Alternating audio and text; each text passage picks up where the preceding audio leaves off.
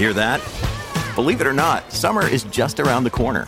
Luckily, Armorall, America's most trusted auto appearance brand, has what your car needs to get that perfect summer shine.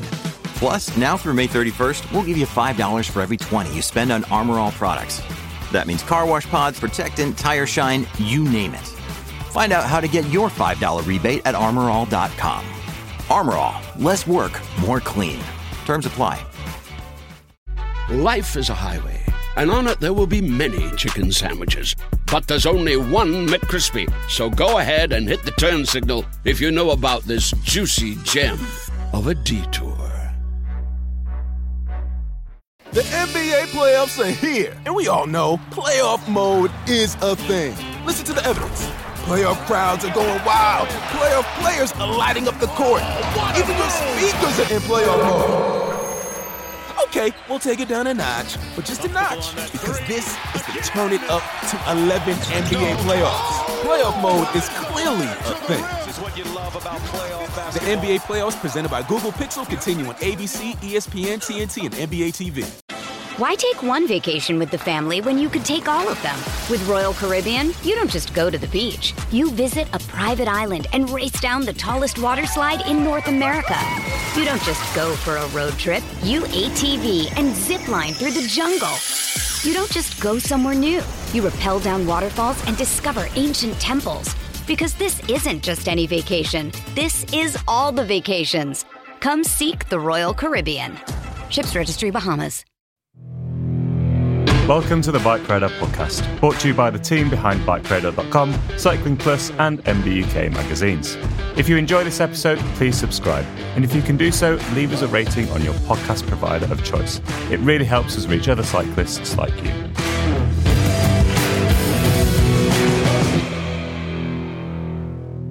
Hello and welcome to another edition of the Bike Radar podcast. Today's topic is headliner bikes of 2023. Now, this is a feature which will be readable in an upcoming issue of Cycling Plus, where we've chosen four of the bikes that we consider to be headliners for 2023. Now, these are road bikes which we feel are going to be setting a trend or new standards as we move into the future. But before we get to that, let me introduce who I have with me today. We have Senior Technical Editor for BikeRadar.com, Ash Quinlan. How are you? I'm very well, thanks. And we have Senior Technical Editor for Cycling Plus, Warren Rossiter. Morning. And I am your host, Simon Von Bromley, Senior Tech Writer for BikeRadar.com. How is everyone? What have we been up to recently, Ash? Oh, now you're asking. Now you're asking. Uh, freezing is what I've been doing. Uh, no, no. Uh, I'm sure we've got some listeners who have to deal with more than just minus two degrees and a little bit of snow here and there. But it's, it's put a stop to my uh, my testing just recently. Uh, we are in. We are sprinting headlong into Christmas, um, and as anyone knows, who, who well, any, anyone who's employed knows, uh, that, you know, usually have to pack in a little bit more work than than you would normally do in such a, a short space of time. So uh, yeah, it's it's just been incredibly busy. I'd be hard pressed to tell you exactly what I've been doing because I I feel like I'm. Uh, one of those sort of um, circus act plate spinners, you know. yeah, yeah, I know the feeling, and yeah, like uh, as you say, it has been very cold here recently. We actually had some snow the other day, which yep, uh, yep sort of you know brought the whole country to a halt as it as it often does in Britain. Yeah, yeah. um, although I think you've been out on the bike regardless of the snow. Am I right? Was yeah, yeah. I've got a few gravel bikes on the go at the minute. So riding gravel in ice and snow is uh, an interesting experience, especially seeing as the bikes don't really come with tyres equipped for that. so it's been a lot of um, two wheel drifting. I would think you'd call it, and. Uh, uh, but you know, it's I always just of the you know the mindset that it's always more fun to be out on a bike than not. So can't argue just, with that. just dress up, suck it up, and get out. Oh, I would much prefer to stay warm on the smart trainer, but um, well, that's probably a topic for another day. okay, well, let's move uh, swiftly on. As I said, this is our headliners road bikes for 2023, and those these are the bikes that we think are going to be kind of setting the trends or setting a new standard as we move into the new year. Now, our first bike is the Trek Domane, and specifically, we're going to be talking about the Trek Domane SL7, which uh, Warren reviewed earlier this year, which is a kind of mid-range build with SRAM Force eTap AXS, Bontrager carbon wheels, and a, you know, kind of few smattering of nice components. But um, was why don't you tell us about why you think this is a kind of headliner for 2023? Uh, well, I mean, first up, I'd, I'd, I'd bring you up on the mid-range tag. Wow, uh, you know, this is a ten thousand pound bike. I know, but I, you know, I kind of consider force. Or yeah, maybe I'm. Yeah, I kind of consider force around that mid. But yeah, maybe I'm completely wrong. Well, I mean, for, force is you know, it's it's Not that it's I'm the, saying it's, it's- it's the don't- Ultegra yeah, equivalent. that's what I mean. I don't mean it I'm- pejoratively. yeah. I mean, I mean, it's like yeah. I mean, uh, you know, that is the that is is the elephant in the room. Really, is is pricing in 2023. I think it's going to be talked about more than anything else. But anyway, back to the bike. You know, this is the the fourth generation Domane, um, and what I really really liked about it is the way that they've sort of shaken it up a bit. You know, that original Domane back in 2012, designed with lots of input from you know Cancellara, you know, legendary classics rider. It was designed purely for racing, racing those cobbled classics. But over the years, I think the Domane had got plusher, portlier, a bit more relaxed. It kind of moved a little bit away from its kind of racing roots, which is no bad thing because I've really enjoyed every generation of Domane. You know, the double IsoSpeed ones were supremely comfortable, lots of clever engineering going on in there. But now this one, they've kind of they've stripped it right back. They've gone back. You know, they've gone back to 2012, so it's a bit more aero. It's a lot lighter and it's a lot simpler technically. Um, and they've done all this at the same time as maintaining those kind of core values of of you know endurance bike smoothness and handling uh, you know everything that that made the Domane so good in the first place And do you think that is kind of um, a result of like pro rider feedback, those those sorts of changes, or or is that something that kind of you know kind of endurance road bike fans have been clamoring for more generally? I actually think it's probably there has been a bit of feedback coming from from their team. You know, Trek are one of the you know massive constants in the pro tour, so they are going to be getting a lot of that feedback. But I also think it's a lot where technology's moved on. You know, tech has moved on a lot since 2012. You know. Um, especially on the road, road riders have now embraced tubeless tires, which has meant that you know, and the full taking on of disc brakes. You know, remember the original Domane was a rim brake bike, so design and engineering has changed with the way the technology's changed, which has allowed like the Mark IV Domane has got huge tire clearances. You know, it's got I think it comes as standard with um with a set of 32s on it. Um, you know, it would take you know, something like a 34 comfortably. So all that engineering they put into like front and rear IsoSpeed to get the comfort, you can now get from a tire that you've got much more control over tire pressure. So they've been able to sort of maintain the the high level of smoothness and comfort that the Domane is known for, but bring the tech down, reduce the weight, and do everything around that. You know, I think it's um it's one of those things that's not often talked about when we talk about disc brakes. You know, is the way that it's given designers so much more freedom. Yeah, and it's as you said, you kind of mentioned there, it's kind of had a simplified IsoSpeed system. So they've got rid of the front IsoSpeed, and it's just the rear one now. Is it? It's not exactly the same as the previous version, but obviously they've not gone for a kind of Trek Madone hole in the the seat tube. It is still like an IsoSpeed decoupler, isn't it? Well, it's sort of, sort of isn't. Okay. Now the, the the the top tube and the seat tube are actually joined. They're not. Okay. They're not. Um, there's no IsoSpeed decoupler there. What the IsoSpeed now does is it isolates the seat post on its own. So you still have you have that constant relationship between seat tube and seat, and top tube, which is good. And now they're relying on allowing the seat post to move independent of the seat tube. So it's kind of they've built an elaborate IsoSpeed clamp system. Uh, I think I know what you mean though, Yeah. because when yeah, when you allow that kind of, it's got a round twenty seven point two seat post, and so when you allow a seat post that's already you know pretty skinny and flexible, you allow it to flex within that frame, you get much more kind of you know I suppose travel. Yeah, yeah. I mean, but and the other thing is that the, the, the seat post is actually properly affixed, as it were. It's not, you know, it's not being allowed so much freedom of movement like you'd get from a really flexible carbon post, etc. So it it's what it's really really good at, and which I which I found is just high speed vibration. It just kills it. You just don't feel it, um, but you don't get any of that kind of reach extension as you hit something big and the and the, the bike's going "Rah, rah," you know you just don't get that so it's um it, it's been a really it's a really it's a really clever way that they've that they've moved the I guess the IsoSpeed idea on And and you know I, I guess the kind of question that you, you know I think endurance road bike territory uh, for me has kind of been encroached upon by by gravel bikes. You know, the people who would have wanted more tire clearance, you know, more relaxed geometry, those sorts of things. You know, a lot of those people might be thinking, well, you know, I should just go full hog here, buy a gravel bike. But I think in your review of the the Manes, you kind of cited that the kind of li- the lively handling, you know, is one of the reasons to buy a bike like the Domane if you're still a primarily a road cyclist. Yeah, I think so. I think so. I mean, it, it's a really interesting place at the minute for the endurance bike. It's kind of it's being squeezed from both sides. When you're finding things like your all-round race bikes are getting more comfortable, um, they're getting more generous tire clearances. Even aero bikes are getting more comfortable and, and more generous tire clearances. And then you're seeing this whole spur off of gravel bikes where they're basically race bikes for gravel. You know, so so the the endurance bike is being crushed from both sides. But I do think what what you get from a bike like the Domane or like this, you know, and bikes like the new Synapse, um, is they've got that smooth endurance bike comfort, but they've become a bit more sportier. So the handling is a little bit quicker.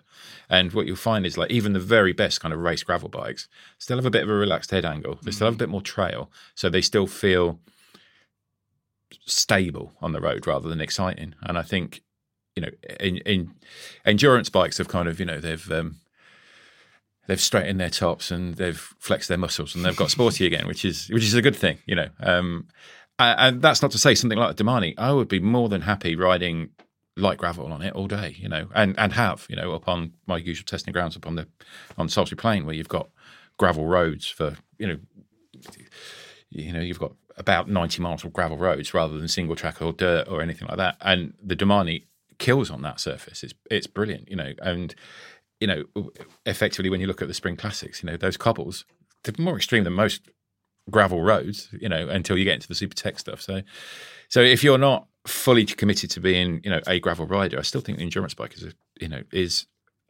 an almost best of both worlds option and then we don't need to start talking about all-road bikes, which is another subgenre that is just set to confuse Well, us. yeah, Yeah, we let's had a bit. well, we had a bit of a thing about that on uh, Bike Radar's Twitter recently. I think when someone sort of pointed out that this was a new category that maybe we invented, but I don't think we did. This is, you know, obviously what you're going to do. Have you ever ridden a Domane Ash? I have not. I've have I ridden a Domane? Now, now you're asking. Me, now you're asking me the question. Uh, I don't believe I've ridden a contemporary one. No, so not one that that got very soft as as uh, or overcomplicated and heavy as as Warren explained. Um, I may have ridden the uh, one of the earliest ones.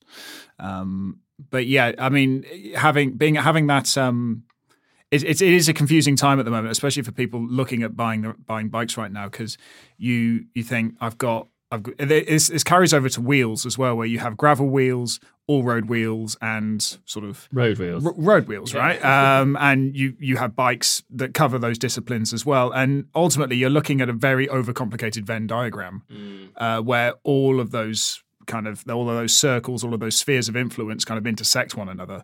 Um, so usually, you're looking for a balance that that works for you. Um, I think Warren's probably right, and this is why it's been selected. That you know the you know the Domane probably reasserts the endurance bike as a very va- still a very valid category for those who who who you know don't want the to go all in on gravel. Yeah. Uh, yet yet could say take on something like the Adapted Tour or so, or you know on a Domane and be perfectly happy doing so. Yeah, like rose you know, the kind of roads as as as Warren said, you see in the spring classics, whether it's it is Paris, you know Paris Roubaix, Tour of Flanders, or the Strade Bianche, you know, Mm, like yep. th- th- that that sort of stuff is well within the capabilities of you know the the Domane and, and as Warren mentioned, the kind of synapse. And I think it is interesting because you know obviously you know gravel is the kind of like the trendy thing at the moment. So obviously, you know, it's very, oh, I'll go get a gravel bike and I'm going to go and, you know, do all these kind of amazing gravel roads from you seeing all the adverts. But like, I mean, I don't really have any of those around where I live in the south, you know, south of Bristol. I'd have to go quite a long way to, you know, to sort of, you know, find them. Like, yeah, maybe I, there's the odd farm track I can cut across, but like, do I really need 45 millimeters of tire clearance and, Yeah. you know, 650B wheels or, you know, whatever to do all that stuff? Like, arguably no. And then I'm going to probably be, you know, slower and a bit more bored on the roads in between those trails. So I think, yeah, as, as we've kind of said, like the endurance road bike category might not be the most kind of fashionable right now, but there is a lot of stuff kind of going on in that. And I think this, as you say, this kind of the, the idea that, you know, endurance road bikes are kind of going back to their kind of sportier roots makes them a little bit more fun, a little bit more exciting and, you know, maybe a bit more worth consideration. Yeah, but I mean, even with that, you know, this this new Gen Four Domane, um, as I say, has got sportier. The, the handling has got livelier, but it, they've also retained versatility and probably even packed in a little bit more. You know, I think it's just a great year-round bike. It's got proper mudguard mounts. It's actually got hidden rack mounts for the rear. You know, it's even got a bento box mounts on the top tube. Um, so I would even say, you know, most people that go bike packing or old school touring, you know, your majority of your time is going to spend on on tarmac roads. It's only going to be short sections or smaller sections that are actually going to be on gravel. So I actually think, you know, even though this is a 10 grand sort of race bike, you could go bikepacking with it. It's got that versatility built into it. So it's um, you know, I know we're always banging on about, you know, the one bike for everything. Um, and I kind of think this is where this fits in. Um, you know, I'm a, I'm a big advocate of saying there's one bike for everything, and then I just buy millions of bikes.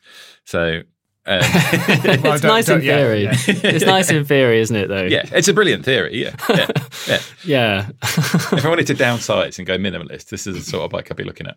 Yeah, definitely. I, like- I think you said, you know, like the hidden mudguard mounts are a really nice touch, and I know that's something that you know me and uh, Jack Luke, you know, another um, parishioner of this podcast, has has kind we've kind of discussed at length many many times. But it's not really da- any downsides to neatly hidden mudguard mounts, but it means that you know, come winter, you can ride a bike and not get soaking wet. It's quite nice. Yeah. So Yeah, or or soak the person riding behind you. yeah, exactly. Or soak the person riding behind you if you're lucky enough to have any friends.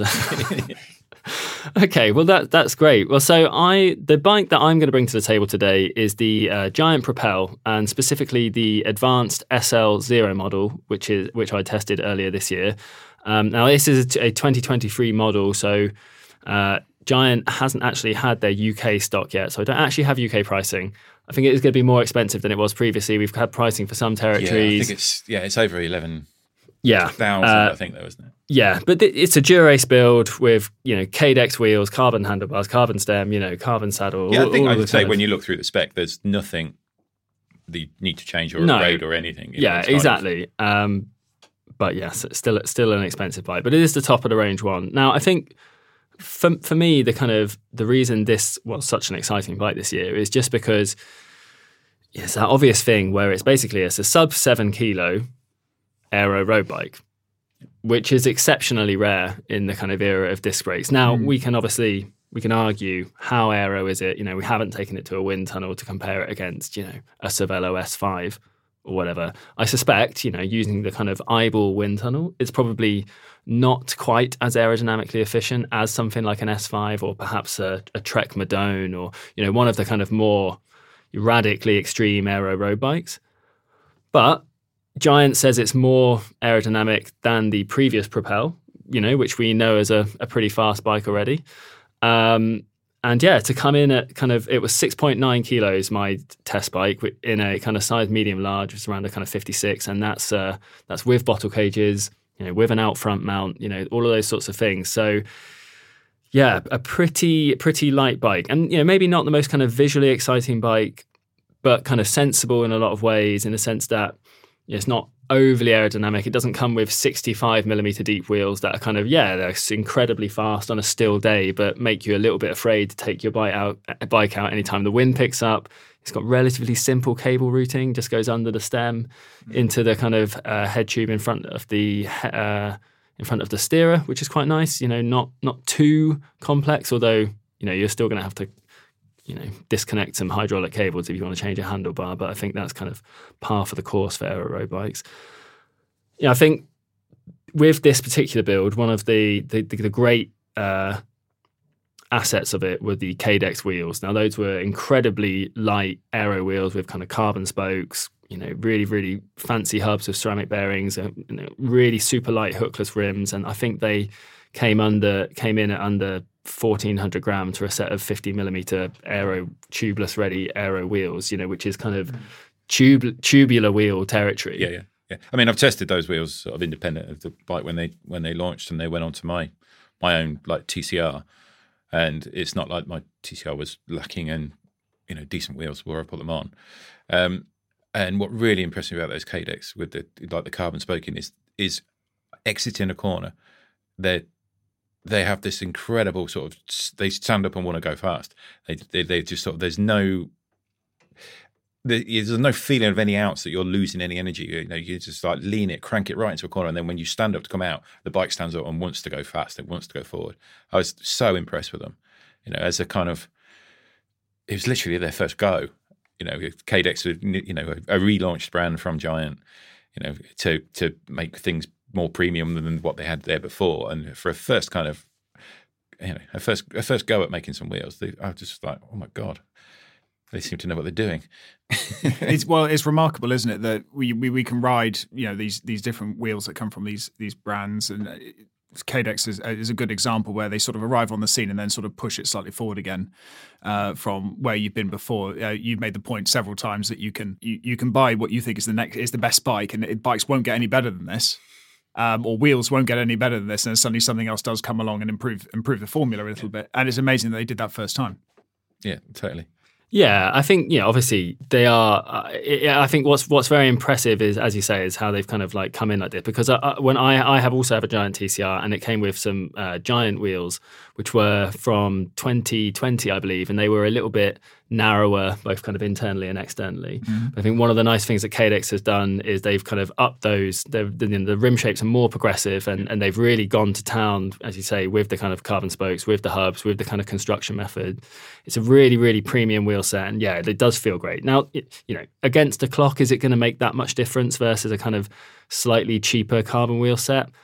You know, I'm not so sure, but they do feel really good. And if you like a kind of like loud tinny free hub, then they certainly have those. They have Cadex wheels have a kind of quite a unique free hub sound, which you know if you like silent bikes, it's probably not for you. But if you if you do like a kind of loud free hub, it, there's a there's a very specific uh, tone to it, which is quite nice. It's, it's kind of a quite a kind of clicky sound, which is very nice. Um, and quite quite nice if you like to be uh, held accountable when you're freewheeling behind your friends, right? Yeah, or if you don't have a bell on your bike and you kind of want to alert pedestrians to your uh, to your presence on a bike path or something, it's quite good for that. Just stop pedaling for a moment. Yeah. Um, but something I'm interested about this, you've you've this is because you've reviewed the advanced SL Zero, uh, but there are other tiers that people could probably you know get behind if they if they wanted a cheaper or potentially more expensive bike. Explain about explain about the range. So you can't get a more expensive bike Ah, that's a shame. than the bike that I tested. But that, like I said, that, like we said at the sort of start of this section, that comes with you know everything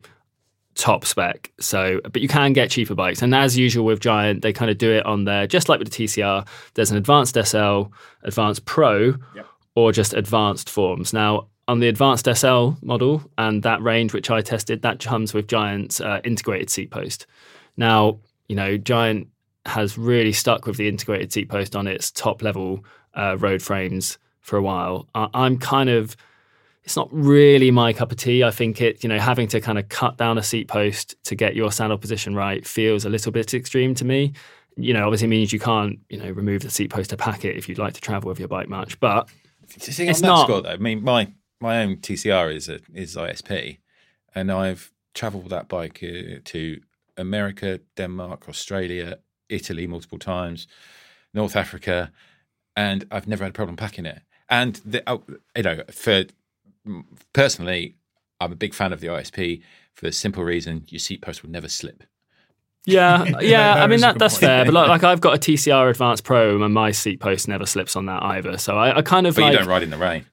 Well, I do occasionally. sometimes. Sometimes. it rains when I go out when I don't intend it to. yeah.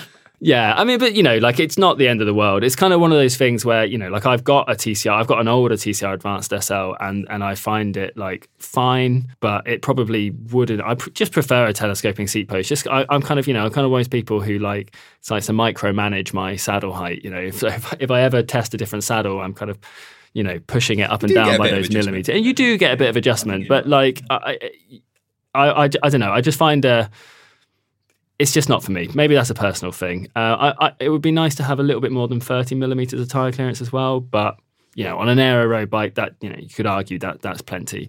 But yeah, on the Advanced Pro and Advanced forms, you, you basically get a kind of lower tier carbon frame, a non-integrated seat post. I think on the Advanced form, you don't have the one and one quarter inch uh, giant overdrive two steerer. You just get a standard one you know, one eighth inch steerer, which you know, still plenty, probably stiff enough for most people. So I think that's not really a problem. And they would come with giant components, you know, whether it's wheels, saddles, handlebars, rather than you know the Cadex components you get on the advanced SL builds. Now, for me, I think the probably advanced Pro is probably if I was shopping would be you know where I would probably fall. You know, that's yeah, I think there's that Advanced Pro Zero with about six and a half thousand euros or something, which I kind of like the look of because that's force AXS.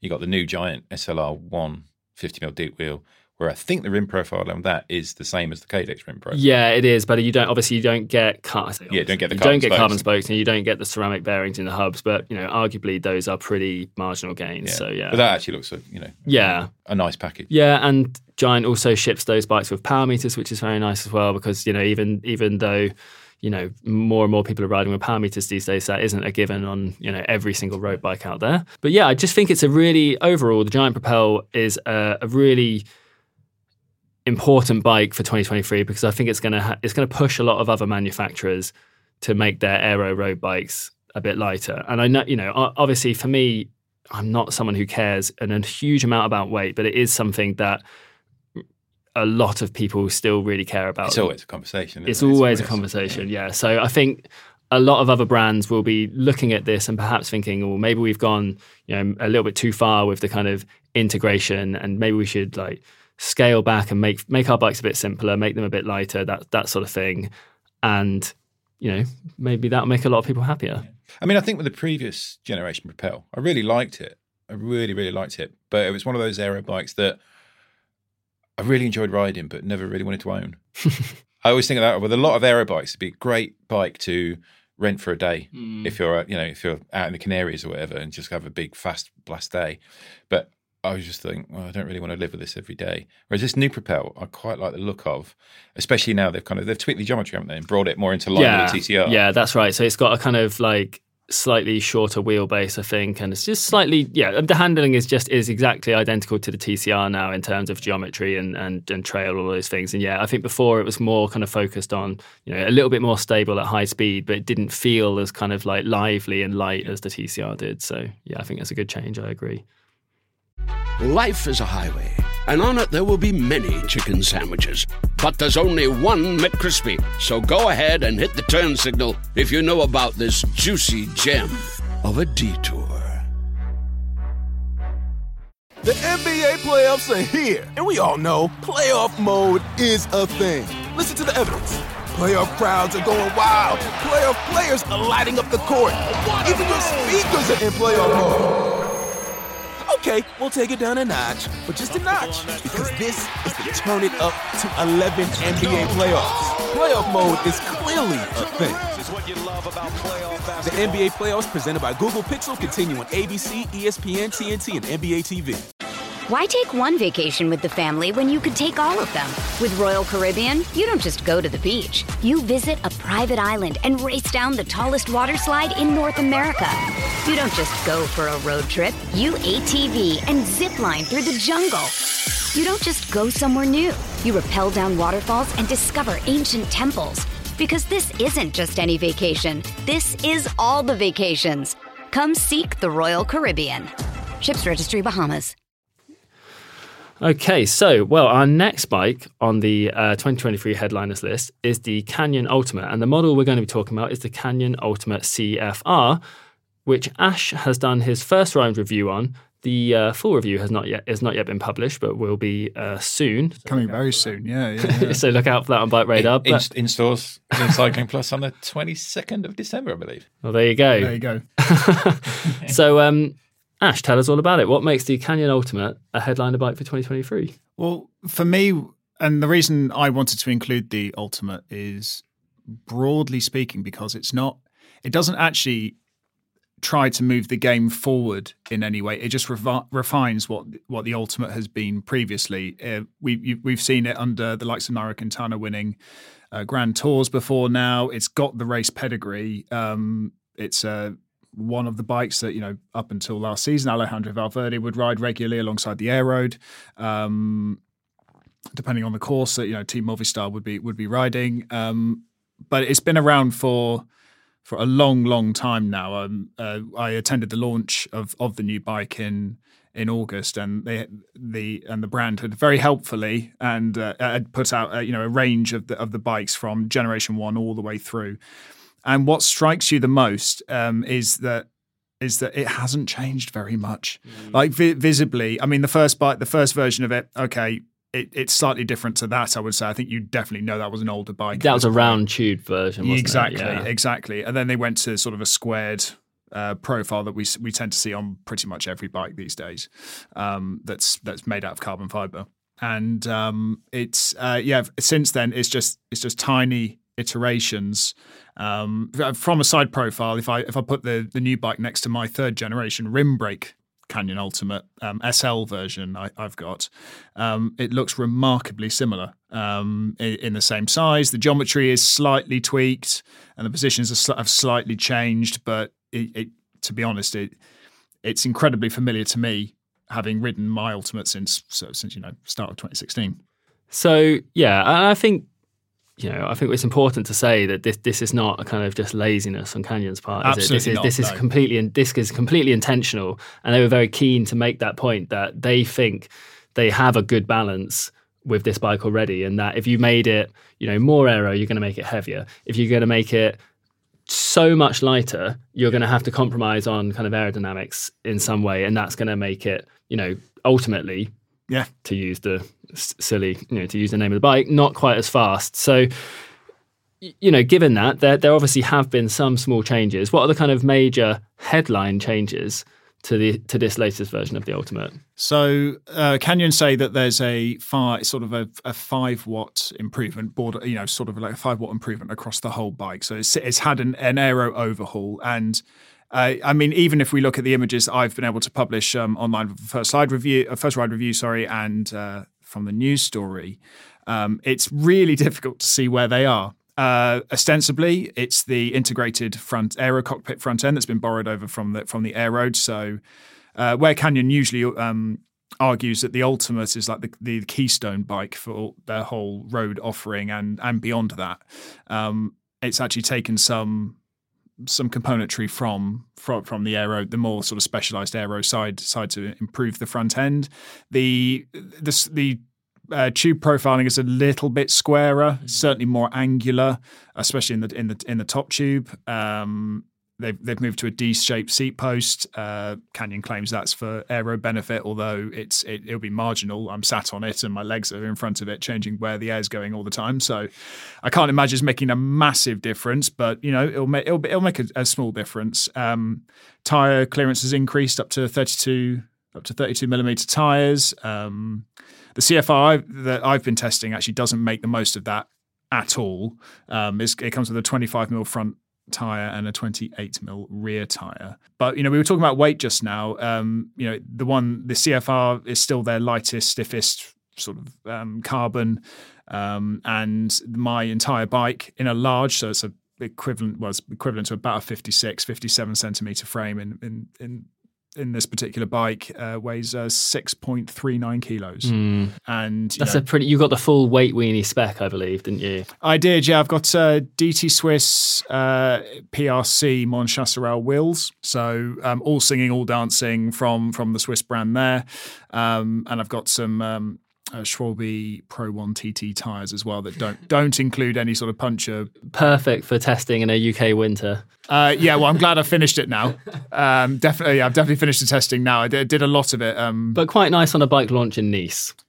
Very nice, very nice. I mean, when I was out there, um, you know, I loved riding it. It was fantastic. Even you know, climbing up, you know, climbing up where we climbed up the Col de la Madone. We we we did a little bit of flat riding too, and the wheels are no slouches for you know obvious reasons. They weigh less than thirteen hundred grams for a pair. You know, um, at least I think that's right.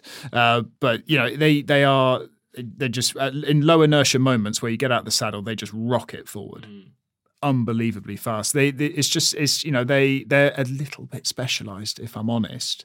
Um, I think that sort of um, pertains to you know when we go on to launches and, and things like that. We're normally taking some of the best places in the world to ride, Yeah. and some of the best roads and the best quality roads. Yeah. So I think it's always so important that we need to get those bikes back and ride them on your home turf because you can you know. Riding any, from anything of any you know merit up the Madone, you know I've done it numerous times. You just sort of go, God, this is brilliant. Yeah. this is fabulous. Even better coming back down. Um, and but and then you get home and go, this isn't the same. not quite the same. This isn't the same on a wet on a wet Wednesday in Wiltshire. Yeah, and I, I mean, it stands. It's also that you know the components and the spec builds that you get as well. There are, you know, the incredible fun to, to ride, incredibly fun to ride. And you know, there, there's a hero spec bike. This is one of the top specs versions that I've got. The Di2 version with Dura-Ace Di2, and uh, and and these wheels and tire, this wheel and tire setup. But you know, it, it, it does leave just a tiny bit wanting. But actually, the, it's it's the frame. That those wheels and tires that are attached to that really really impresses here.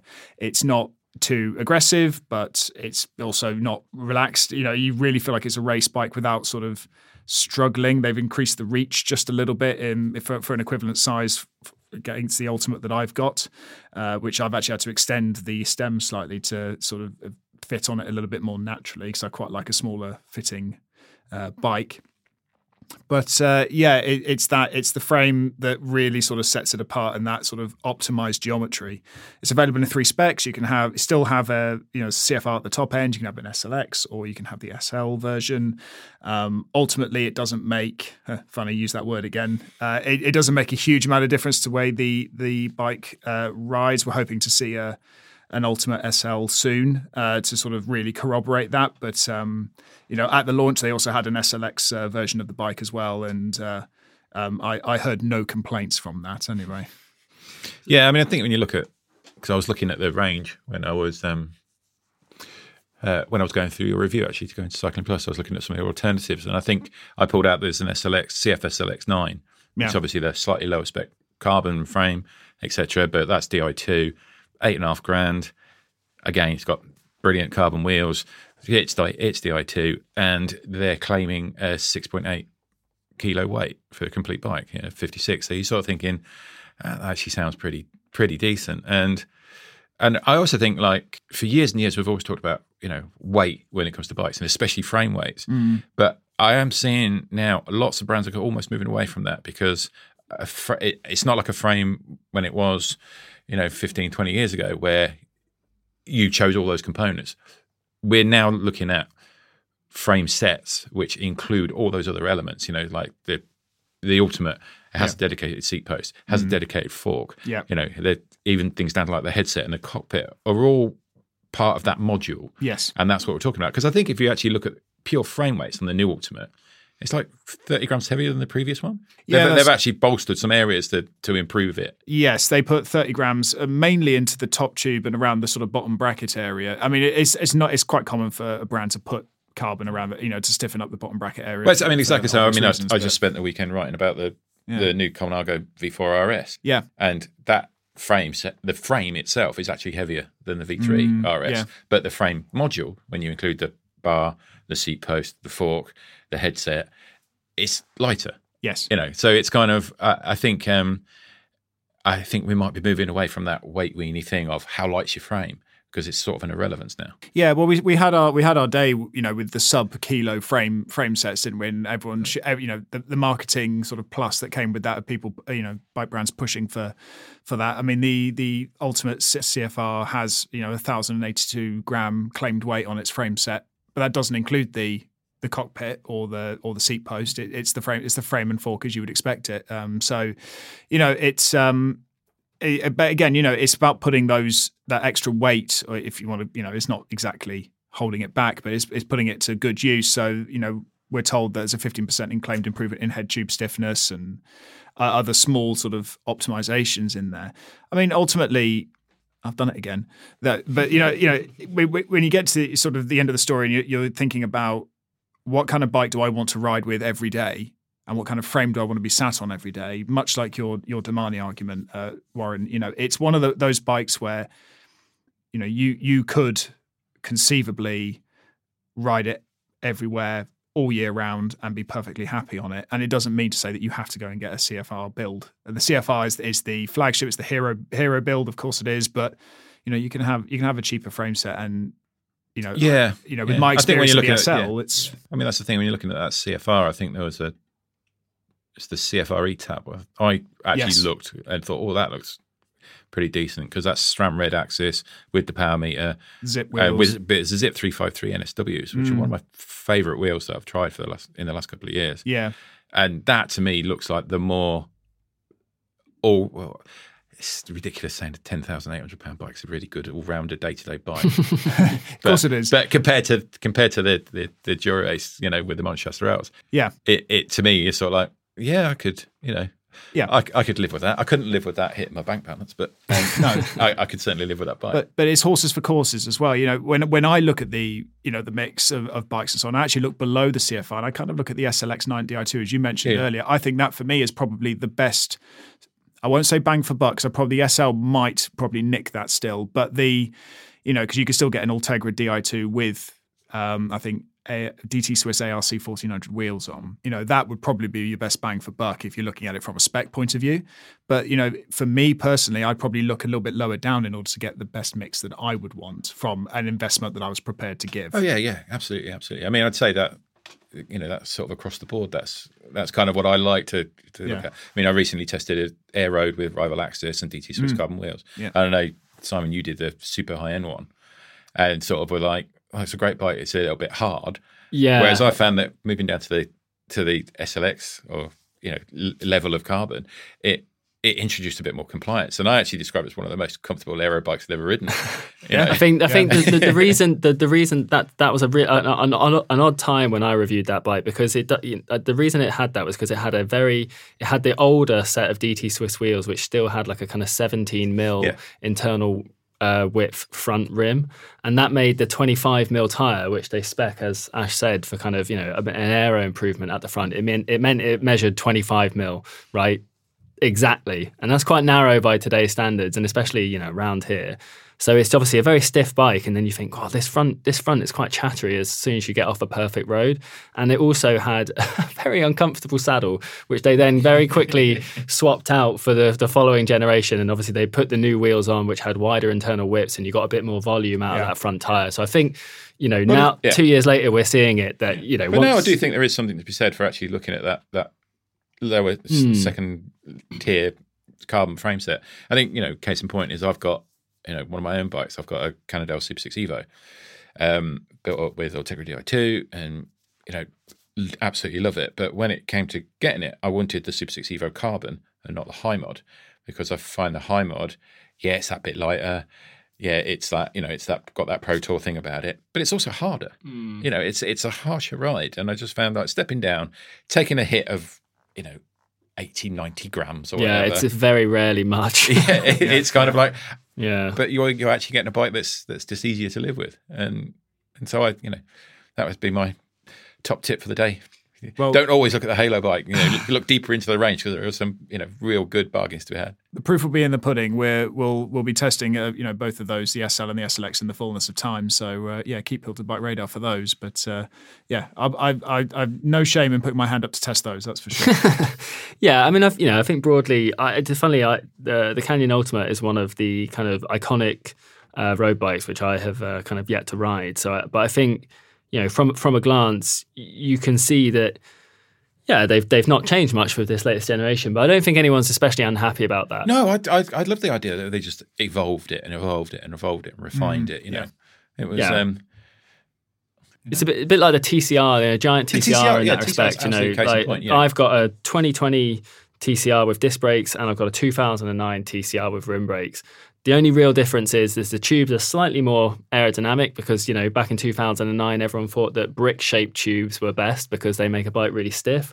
And nowadays we have, you know, kind of Kammtail aerofoils. It's got a bit more clearance and it's got disc brakes. But apart from that, you know, they handle very similarly, very similar bikes. And actually, I don't really think that's a problem. You know, road bikes are kind of settled on, you know, a number of things. And unless you're kind of on the vanguard of, you know, racing and you, or you want that kind of ultimate speed from your bike or you know, ultimate comfort or something like that, then actually there's a lot to be said for these kind of, you know, reasonably lightweight all-round road bikes that are kind of settled on a formula that works really well. You know, I'm you know you have you own a Canyon Ultimate from you know a few years ago, as far as I'm aware, Ash, and, and you're probably still very happy with it now, right? Uh, I am uh, up, you know, as far up as I can point. be with with with rim brakes. Yes, sure, but, but, but yes, now but I'm it, used to testing disc yeah. brakes all the time. But Yes, But yeah, if you bought a bike like this, you know, the latest Canyon Ultimate, you can be kind of rest assured that it hasn't tried anything crazy. And so in five five years or so down the line, you're probably going to be sitting there, no, you know, still pretty happy with this bike. Whereas if you, you know, you go out today and, and buy a kind of bike that's on the vanguard of technology, that could be quickly superseded when they find out that oh, we didn't quite implement that as well as we wanted to, yeah, and and we had to make it, we had to make a few changes for it the next year and the next generation or whatever. So I think there's a lot to be said for kind of, you know, if it ain't broke, don't fix it. Exactly. Yeah, and also it gives it, it gives if you happen to own a, a fourth generation Ultimate, you know this is definitely not an advertisement to go out and buy one. If you would probably be equally as happy, so stick with what you've got. Because, you know in this in this day and age, you've, you've, you know it's a it's a great bike still. Yeah, absolutely. Well, I think that kind of brings us interestingly to our last bite because one was you were talking about how you know nowadays we kind of measure weights in terms of you know modules, and actually I think this last bike is the kind of the anti to that. It's kind of going back a, a little bit in a way that perhaps is best for you know, maybe a, a kind of greater majority of the market. Now, this last bike is the Cervelo Soloist, and the model we're going to talk about is the Ultegra Di2 build, which you reviewed earlier this year was. So tell us all about it. Yeah, I mean that's the thing is that you know Cervelo soloist. Anybody that's you know been in, involved in bikes for a long time will remember the original 2002. I mean, I I was still doing this back then, and I I did ride one, so I, you know I've got a huge affection for the soloist, and the soloist is, I would argue, the genesis of the aero road bike. It's it's day one, and so first off, when Cervelo announced they were bringing it back, I was like, wow, that's bold. Hmm. That's a really, really bold move. And then when it arrived, I was even, yeah, you know, I was even more impressed because they already have a super cutting edge aero road bike. They've got the S5, you know. So bringing the soloist back, it's like, well, what is it going to be? What is it going to do? And the way they've pitched it is it's an aero road bike that's easy to live with day by day, and it's kind of aimed at the the fast amateur racer or just the guy that likes to go fast. Um, and that's really reflected in the range. You know, we're talking about this, the Soloist Ultegra 2. It's the top of the range bike. You know, there is nothing better in their range for it, and I think that's a really it's quite refreshing.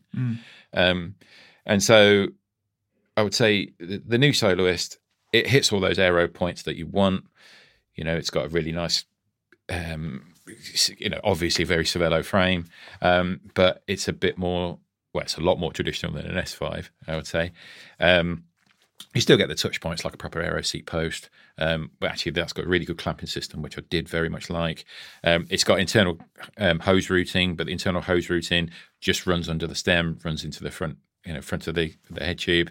Very easy to maintain, very easy to to swap um, bars and stems when you want to, and and it's just everything about it impressed me because it's just it seems to be so thought about for the end user. So rather than being hyper cutting edge, it's everything about it is like this bike is going to be easy to live with, and that may sound like it comes across as being maybe a bit boring, but it mm. isn't. The ride quality is exactly what you expect of, of an aero bike from Cervelo, and more because I found it was just a very comfortable bike as well. You know, obviously the comparisons that people would want to make is like, well, how does it compare to the S5? And I would say, no, no, you should be comparing this to the Caledonia, the endurance bike, because for me, it's not that much different in the in the comfort you get from the ride, but it's got that much more excitement about everything else it does. You know, um, I mean, I sort of, you know, when I was kind of working out what to say about it, it's kind of like it's aerodynamic enough, it's light enough, it's comfortable enough, and it's fast handling enough. It does everything very well to a very high standard without pushing any of those elements to the detriment of any other. And you know, it's a it's a bike I've really really enjoyed riding. It's a common theme in this podcast, isn't it? Because you've just described the ultimate as well. In, in, a, in a nutshell, the, the balance will be slightly different, but ultimately, I, I've done it again. I've done it again. That, I was at four or five. Ash, just just for clear, just, just to be clear, Ash isn't being paid by I'm Canyon not. to mention to mention the word ultimate ten million times in this. So although we'll have to check, won't we? Actually, me, I've said that. I don't actually know. So. Yeah, you have to double check. No, no, maybe it's a pound in the swear jar every time. uh, but you know, it's it's a different blend of of characteristics every time. But you know we're we're landing on hmm. you know sort of all rounder bikes now or bikes that can do a lot of things rather than just just be specialist in one area. Because there was you know not long ago there was a time where you know you had your aero bike and your lightweight bike and your and your endurance bike and all the all the different kind of styles of bikes. And now they're starting to converge again. No doubt they'll pull apart again in the future when when regulations allow you know but Yeah. Yeah, I think it's an interesting one. You know, I, I- haven't ridden this bike, but I tested the uh, S5 earlier this year, and I remember going out on that for you know a few days when I thought, God, this is like the fastest bike, one of the fastest bikes I've ever ridden. You know, it was up there with the kind of the Cannondale System Six, and you know, super aggressive. And you get those really deep uh, reserve wheels. S- You know, the, the frame basically looks like a time trial bike it's just you get a drop handlebar on it, and you've got that you know the V stem with the super aggressive aero handlebar, and and I remember thinking like, God, this is just fantastically fast. But at the same time, I wouldn't buy it because that that stem and cockpit is is literally you know proprietary to that bike, and you can't get a 36 centimeter handlebar in it, and so that you know for me that's off the table. Now that's a niche concern, but if you don't like that handlebar shape you know you're you're just stuck with it. It's a nice handlebar shape. I didn't have any problems with it, but it, I would buy the soloist because you get that opportunity to customize it mm. so much more. And just that kind of lack of complication that I think would make living with it much better. Like, yes, it's probably not quite as fast. Obviously, you don't get such deep wheels with the Cervelo Soloist. I, I think for me, you know, I haven't ridden it, so this is kind of me looking at looking at it on paper. I probably would have hoped to have seen something in the region of 50 to 55 millimeter in terms of wheels, but that's because I, li- I like a deep rim. Yeah, yeah, Yeah. yeah. So- well, that's the thing. I mean, with that, you know, it comes the, the top spec bike comes with reserves um, 40, 44 pairing. So you get a 44 deep on the rear, you get a 40 on the front. And even that choice to me is kind of like, well, we've given you aero enough wheels, but we're not going to do it to the detriment of the way the bike handles. And what I do like about the new Sol- range is that the frame and fork are the same throughout every model. So if you're on a budget or if you already have an existing decent set of aero wheels that you want to, you know, transpose onto the bike, there's a Soloist 105 for three and a half grand. You know, and so you're still getting the, you know, what I think is a sublime handling frame, but you're buying it in a package uh, that, and I thought I'd never ever say this, but like, it's a Cervelo It's really good value. yeah Yeah. yeah you know, it's one of those things. It's kind of, you know, I, I'd sort of go, you know, who'd have thought that that the elite tech that that is renowned for could be one of the everyman choices for 2023? It's like, you know, we're in a new world now and things have gone mad. You know, Yeah, I just think, yeah, as you're saying, and I think there's a lot to be said for that. Um, that that kind of like it's almost like you're saying that kind of anti Cervelo thing of, of of giving you that non uh, progressive cockpit. You know, I, I think so much of you know aerodynamics on on bicycles. We you know we we just talk about bikes and components in in kind of isolation. And it's really important to consider that you know ultimately you are the person who has to ride it. You're the biggest problem, and so giving you that flexibility to you know change the stem for a, you know more more length or you know less length, whatever you want, or a narrower bar or a wider bar, you know whatever you want, or a kind of you know, you, I think you know we we could probably go around this table and we've all got our kind of like favorite handlebar, and, and for most test bikes that we get on most modern bikes, you know, that's becoming not an option to to spec your favorite handlebar. But I think for the kind of the day to day user, you know, who obviously for the pros, the S5, you know, they ride what they're paid to. You know, they get they get told what's the fastest, and they just ride that. But for, for us, I don't. You know, we're kind of making more. We're making our choices of components more on, you know, fit, ease of use, price a lot of the time. Mm. And so being able to to change those things is something that we're kind of like losing in a lot of places. And I think Cervelo should be really celebrated for for giving that to us with this bike. Mm. yeah, I think so. I think so. And I think you know, it's it's a it's a it's a refreshing way to launch a bike that there there isn't a halo bike. There isn't a an, you know unattainable one. I mean, it's not cheap, hmm. but when I you know when you're looking at it compared to you know some of the other bikes we've been talking about, you know, compared to say the the Domane that I'd also tested, you know, this bike's four grand cheaper, hmm. and it's not four grand worse. Hmm. And there's, yeah, there's, there's a lot to say for that, the flexibility of being able to change things out a little bit as well. Like Canyon, Canyon, for example, at, at uh, you know, when we record this, you know, still doesn't allow you to swap components out. You have to buy them in addition. So for the CFR, you know you get an inline seat post as opposed to one with a little bit of setback, which is more sort of traditionally fitted to a to a, a bike sold to the public. Yet you'd have to, if you wanted the CFR, yet you wanted a setback seat post, you would have to buy that. And because it's proprietary, you have to buy Canyon's one at an extra cost. So it, you know, it, there's a lot to be said and a lot of value to be ascribed to to being able to choose those components. I think. Yeah, I completely agree. I think it's a really uh, exciting bike, and, I, and, like I say, I think I hope a lot of other brands kind of t- take take a bit of notice of that, and you know, just just kind of like remember that. Yeah, it's it's nice to make a kind of you know we I still want the S5s of this world. Don't get me wrong, but you know there may not be for kind of every non-professional rider out there. So I so I think it's really nice to see. Uh, you know, as, as this is acknowledging that this is still an expensive bike that you know brands are still thinking of the kind of everyday user as well, and not just about making a bike that's fit for the Tour de France. Yeah, I mean that's the thing. I think you know it is a trend that we are starting to see more and more of, where where brands are starting to make bikes for riders, not just professional riders. You know, we're seeing it here with the soloist. We saw it last year with the you know the new Synapse, which was kind of yeah, you could race if you wanted, but why would you want to? You know, and it's kind of, and I kind of like that. Um, that the pro peloton used to inform everything about road cycling, and now it only informs a, a small, a smaller amount. You know, and that's great, and that's probably due down to the influence of things like gravel bikes happening and stuff like that. When you know these the big bike brands are suddenly realizing there's more to there's more to road racing than you know wearing adverts on your top and. Okay, well, those are the four bikes that we think are going to be the headliners for road cycling in 2023. If you do have any questions or comments about what we've discussed today, you can email us at podcast at bikeradar.com. Otherwise, all it leaves me to do is thank Ash and Warren for joining me today. You're welcome. Thank you.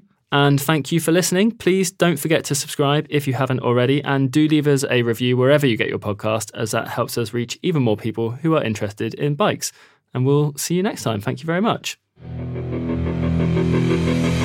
Thanks for listening to the Bike Radar podcast. If you've not done so already, please subscribe and share with your friends, or leave us a rating if you've enjoyed this episode.